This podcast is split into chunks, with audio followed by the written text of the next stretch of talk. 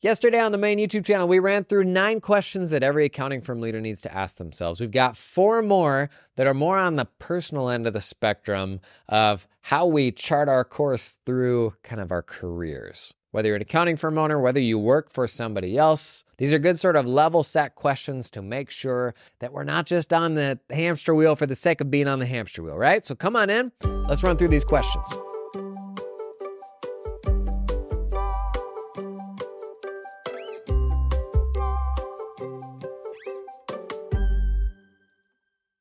This is kind of an addendum to yesterday's main channel video. I'll put a link to it in the show notes. Um, it's on YouTube, but with YouTube, you can leave that open, listen to it just as if it were a podcast. Uh, I was inspired here by Tim Ferriss's 17 questions that changed his life. And I ran through that and it was really interesting. And I thought, what are the big picture questions, kind of the 10,000 foot view questions that help us ensure that our firm is still like on track, headed in a direction that it ought to be headed in, in light of the internet and the things that are changing and how we can find better clients these days and all that. But also, what we're going to go through today, more personally, why am I doing all of this? Why am I working so hard?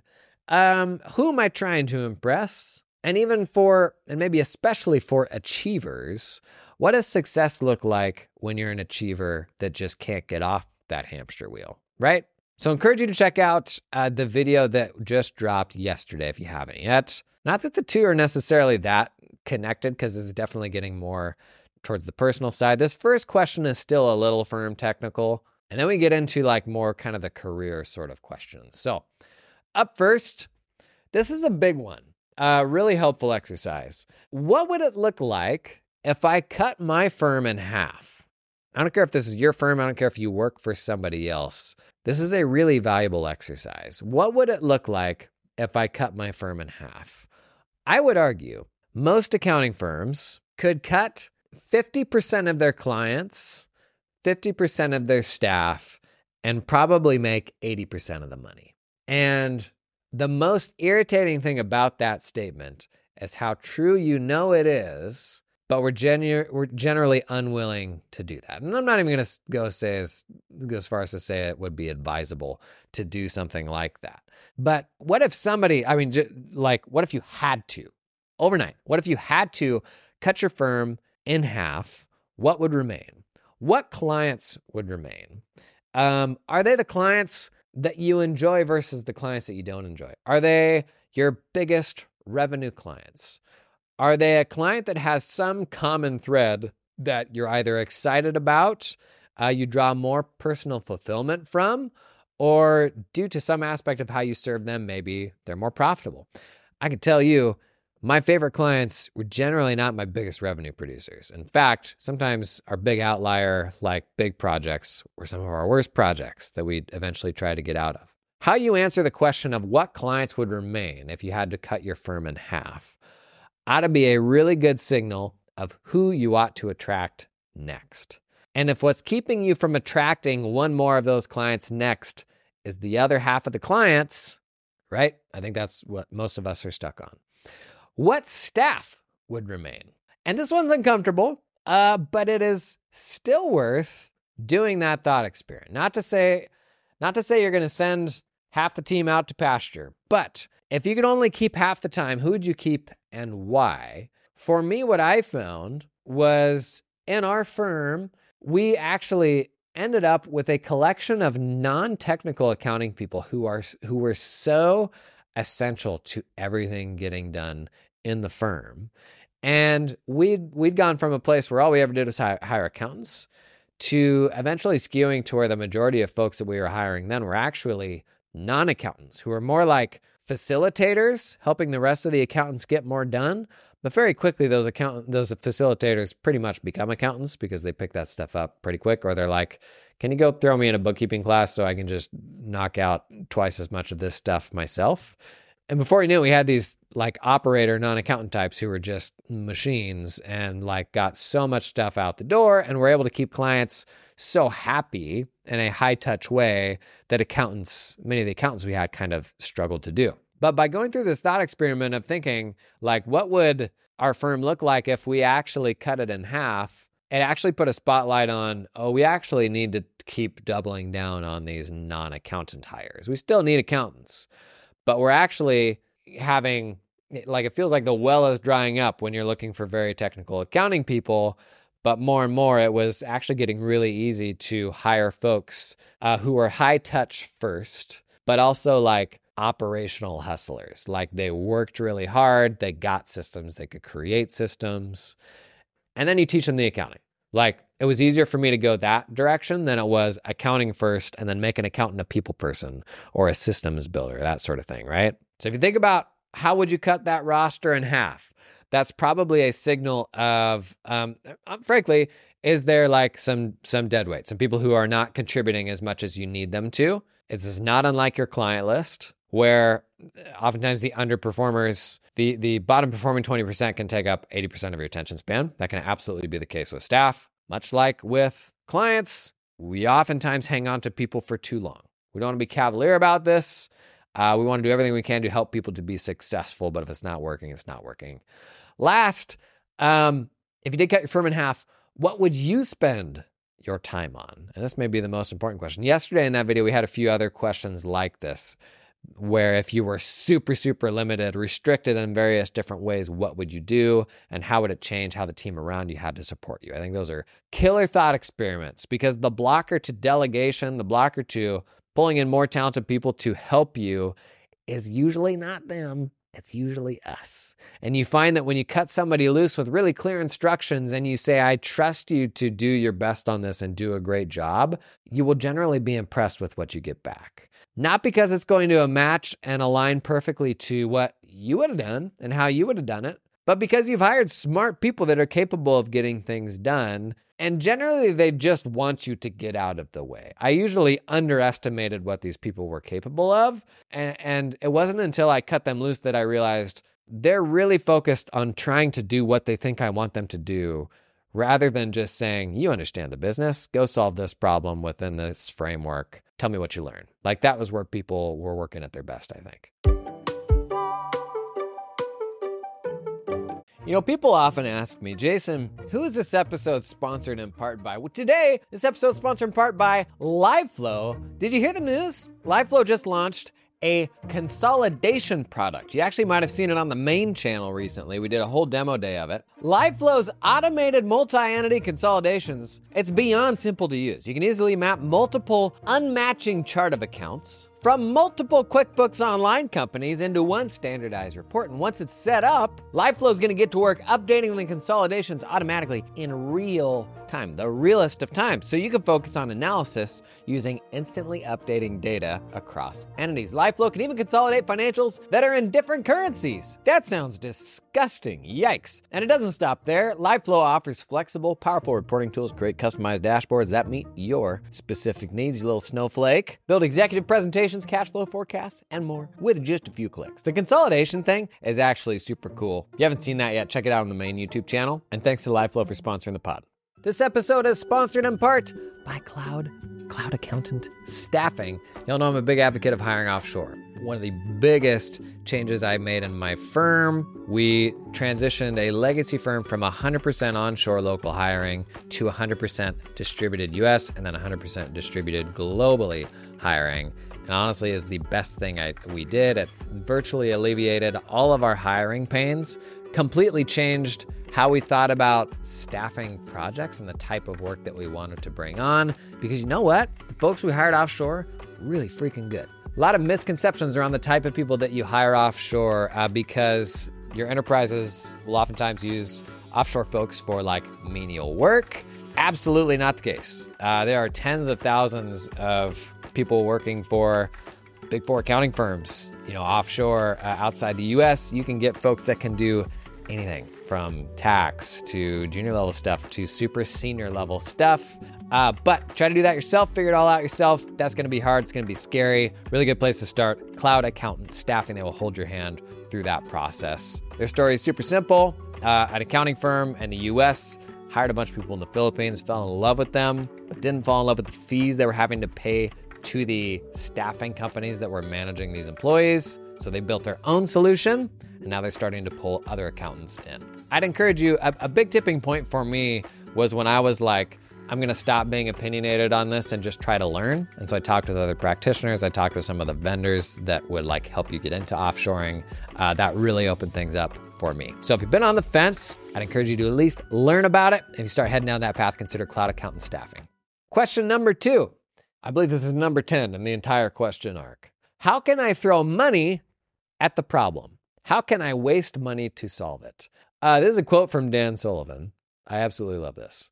If you've got enough money to solve problems, you don't have the problem. How many problems do we have right now that we have the money to solve? In the beginning, you spend time to make money. And the whole goal is to escape that game, that hamster wheel of trading, giving your time to somebody else in exchange for them giving you money. Now that you have money, once you escape that, are you giving yourself permission to spend money to make back time? That's how all this stuff works. You start by putting in time and somebody giving you money. Once you get over the hill and you've got the money, are you doing anything? Are you spending any of that money to get time back? Now, the last question we did yesterday was for this problem you have, how could you solve it if you could only ever subtract, not add? I think the default is adding, like adding people and adding clients and adding money and complexity and software and systems and all these things. But if you could only solve that problem by subtracting? This is where my mind goes first. I, we're going to do a podcast episode on that Elon Musk book. Not a big Elon Musk guy, uh, but there's some frameworks in there that that are interesting and helpful. And the big one is is what they refer to as he refers to as his, his quote unquote algorithm, which is pretty much centered on elimination of of absolutely everything possible. So while I don't think that the solution is usually to add, there's usually a much better solution to subtract. If you have the money that can solve a problem, are you doing anything with it?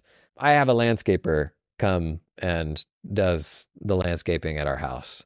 And in the home I grew up in, that would have been absolutely unthinkable. My dad had a little metal shed, had a mower in it, had a had all manner of gas powered lawn implements that required annual servicing, uh, all sorts of greasing and gassing, uh, I got to partake in the annual service. If I had a dollar for every time I learned how to change the oil filter on a lawnmower and all these different things that I absolutely uh, never have used since in my life. We had all this infrastructure on our, um, I think it was a touch over a half acre lot. We had to mow the front lawn and the back lawn. We had some bushes and all that stuff. And we spent virtually no time with my father growing up just like little to nothing. And it was the generational thing of I'm going to work hard now, retire early, and then we'll get all of our time back. And as I shared last week, uh, he went to the doctor on his last day retiring, and they told him you've got a 30% chance of making it through the next 12 months.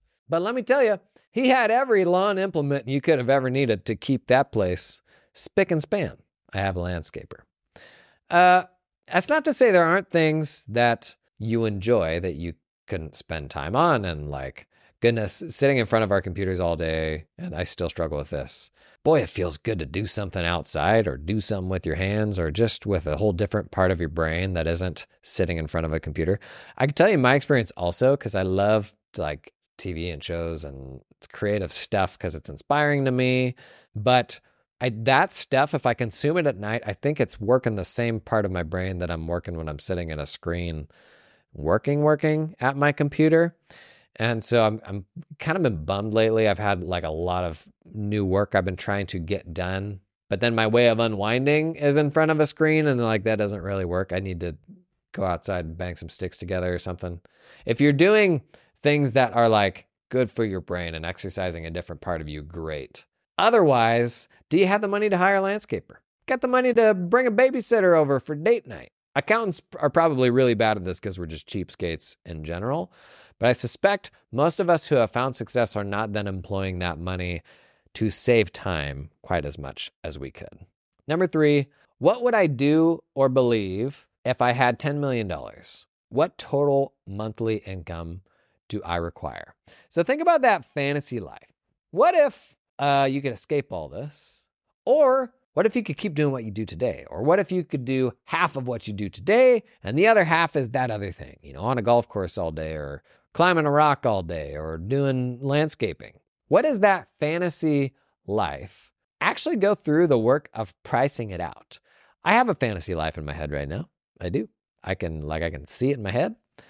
Uh, I know where it is. I know how much time I want to spend working. I know what things I want to do, and I can sit down and line line item price out every aspect of that quote unquote fantasy life. And it's not that expensive. And I think that's what most of us will find if you go through this exercise is it feels more out of touch than it really is. The things that are keeping you from living that fantasy life is actually everything else. It's all the people that maybe you will let down by transitioning to that fantasy life.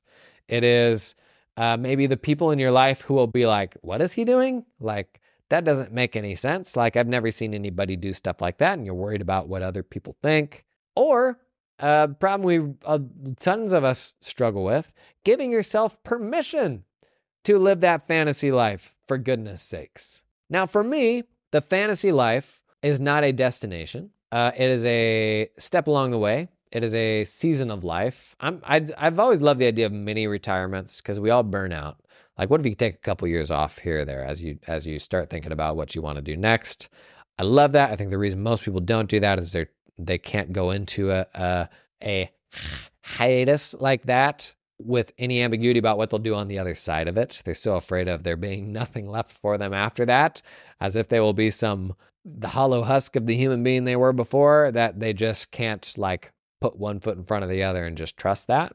For me, my fantasy life cannot look like complacency. I would work less, but eventually then I would work more again and I'm fine like acknowledging that like that's how I am. I super enjoy the work that I do. The way I've been thinking about it lately is everything is just like and we all know this, but we just we don't live our lives this way. It is all about the journey, it's not about the destination. That's why I've never been super into goal setting, but I'm trying to lean into goal setting a little more. What I just don't like is that we prop up all these big achievements in our life and we're like, if I could just get this, and then you get that and there's nothing there and there's not like happiness there is fleeting and you don't know what's next. So when I think about goals or destinations or this fantasy life, what you know, whatever you want to call that, for me, that makes sense as long as that is taking me to a better journey. Because no amount of working really hard for me today is going to take away from the value of like going and building a fort with my sons upstairs or going to gymnastics with my daughter or doing something in front of my children that will show them like this is a good thing to do be it you know service or investing in myself and learning how to play the piano or you know, stuff like that where it's going to make a difference that you are around them. It's going to impact them. There's no there's no amount of future payoff to me that makes not doing those things worthwhile and if as you're fixated on that payoff everything along the way just gets steamrolled, right? Like you just that like there is no journey, there's no joy in the journey at that point. So to bring us back to the question, what total monthly income do you require for that fantasy life? I would venture to guess many of you already have that income.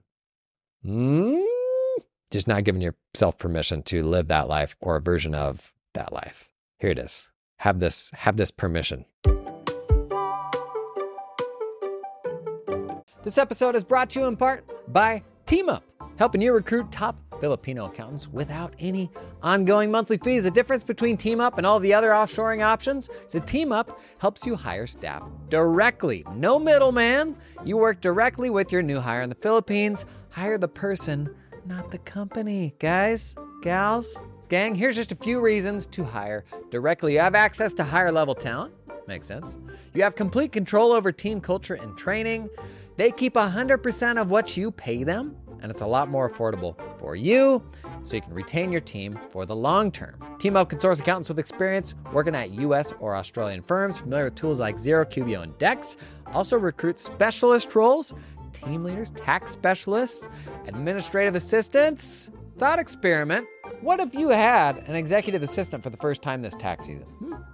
Just just throwing it out there. What would they do? Start at that email video I did on the main channel recently. Get help with that stanky old inbox. I digress. TeamUp recruits these talented folks for a flat one-time fee of 4,000 US American dollars. That's it. 4K one time. Somebody at Robert Half just did a spit take. Robert Half reference. We ever to get Robert Half to sponsor this pod? Not anymore. And they can connect you with an affordable employer of record if you need help with payroll and compliance once you hire that person. Big fan of hiring in the Philippines. You know, I did a bunch of that. Uh, check out the link in the description to learn more about TeamUp. Last, uh, number four, I think this is gets us to number 13 in total. Could it be that everything is fine and complete as is? Hmm. Could it be that the hamster wheel has run its course and things are actually pretty darn good? For many of us, if you look back at where you were 24 months ago, or five years ago, or 10 years ago, 20 years ago, you'd be like, You lucky dog. You've done it. Great job. I'm proud of you. What are you doing with it? That old, that old chestnut. Did you reach your TMI, your total monthly income that you need? Did you get to it? And that's even an interesting thought experiment. If you are working your butt off right now, and I always tell this to new firm owners if you're coming into being a new firm owner, decide what you need to make from the business and be okay with that. Otherwise, you just get on the hamster wheel and, and never get off because you got to do more and then more. And it's just this incremental thing each year, which is what makes the journey where you need to get the satisfaction, not, not that destination. But if you reach that total monthly income that you need for the fantasy life, would you go out and live it? Would you actually do that? Would you do something better? What would change? Would you work at all? Would you reduce it down to half? But if you got there, would you actually do it? Honestly, gang, I think the majority of people in today's society straight up just wouldn't do it because it's not the norm, because they can't give themselves permission, and because we are constantly chasing the next better thing. And that's a really hard thing to shake. On the subject of everything being fine and complete, and if there's any such thing, and if you even recognize it when you get there. Something um, that's that I try to do regularly is journaling, specifically because journaling, for whatever reason, I mean, it calms me, but it also gets me to a place of gratitude where I'm like so much more grateful for things at the end of journaling than I am at the beginning. It's, and honestly, the way my journal looks is probably just a lot of pissed off days where I'm like, I'm just so annoyed right now. I don't feel like I can get anything done. So I'm just going to sit down and journal. And by the time I get to the end of that, I'm in a totally better place. And yesterday, my wife brought me this quote unquote journal. That's what my daughter calls it, as her journal. It is a notepad from the Four Seasons. Uh, at New New Money Summit in Orlando was at the Four Seasons, and so my daughter's journal is this she will say things like reference to the Four Seasons, like the opulence, uh, the privilege. But she writes in this little just tear off notepad, and it was a full page of text. And she's she's in first grade, so like she's getting better at expressing herself and can actually put that stuff to paper. And it's it's just super cute to see what comes out of these tiny little brains. And that page was rough. At the top was, I had a really bad day today. I cried at school. I didn't have enough time to finish the craft. I was upset at recess and couldn't play with anybody. And it was like that first third of the page was rough. But the further down the page she got, it looked just like my grown man grouchy about something. I'm probably just hungry kind of journal posts, journal pages. Um, she was like, Next week I get to go do this, and I'm pretty excited. Last night, my brother brought me a minifig and a funny little motorbike, and I had fun playing with that. I get to play my Switch at 4:30 this afternoon. I'm gonna play this game, and I'm gonna play this game, and I'm gonna play. And it was like by the end of that one sheet of paper, she had did the exact same thing that I always do, which was like she just had this big old list of all the things she was excited about and grateful for. And it made me so happy. And I tried to like get her to understand the same things that we struggle with is that gratitude is like a, a state of mind that we're absolutely in control of willing into existence, whether or not we feel grateful. Whether she understood any of that or not, I don't I don't know. But seeing her go through that really opened my my eyes to I guess what I kind of already knew and what we all know, which is that everything being fine and complete is just a matter of perspective. And oftentimes we don't leave ourselves space for things to be fine and complete and to get our minds to a place where they can enjoy what's going on. So, like for me, if I'm not sleeping enough, if I don't get to exercise in the morning, I have a lot harder time being happy with things. And so much of it is, is simply making the time to feel gratitude. And if you never make the time to feel gratitude, it doesn't matter how successful you are, you're never going to get there, right? You're never going to feel it. Um, this was an amazing quote. Uh, the, the, whole the idea of this whole thing I, I shared was from Tim Ferriss's 17 Questions That Changed My Life. But this quote was killer. Uh, to reiterate what I've said elsewhere in this book, type A personalities have goal pursuit as default hardwiring. This is excellent for producing achievement, but also anxiety, as you're constantly future focused. I personally decided that achievement is no more than a passing grade in life. It's a C plus that gets you limping along to the next grade. For anything more, and certainly for anything approaching happiness, you have to want what you already have. Many of us are fixated, this is me now, we're fixated on achievement because that's fulfilling, but that's not the same as happiness. And I, we've all gotten to these milestones before and been like, am I am I happy now or am I just kind of the same and, and doing a new thing? So particularly for the achiever types, which I'm definitely one of those, just achievement can't be the passing grade. That can't be it. There has to be something more than achievement uh, achievement ought to look more like having a framework and like that daily protocol to be able to soak up the journey and and actually enjoy what it is you're doing. Because if you had to pick from one of those two things, achievement, success, and financial freedom, and all these other things, or uh, fulfillment and being able to enjoy the journey, um, the journey sounds better. Like you can you can keep your achievement if you find a way to enjoy what you're doing every day isn't that kind of all that matters? So if we're 100% fixated on achievement, I think we totally miss the point of that and making space for gratitude. There's a worksheet that I put together for all these questions, both the ones that we did today and the ones that we did yesterday. I'll put a link in the show notes. I would encourage you um, go through this exercise. The stuff yesterday I think is really helpful from a practical standpoint in running firms and, and delegation and all of that. Also, if you have a partner in your business or if you have another decision maker that uh, you are trying to push them to something else or or you just you need to be in alignment, I would also super recommend you each going through that worksheet on your own and then coming together and sharing what your answers are. Not to get your answers in alignment, but I think that's actually a really helpful exercise for you to see into where each other is at and prioritize what are ultimately the most important things for each of you and figure out how do we build a business around that that's going to lean into the stuff that you need to make this all sustainable. Sorry we got so up in the fields today. I'll keep it tactical the rest of the week. Okay, we'll get back down to busy biz. Uh, thanks for coming and hanging today. If this was helpful for you, would love to see a comment, and I'll see you in the next one.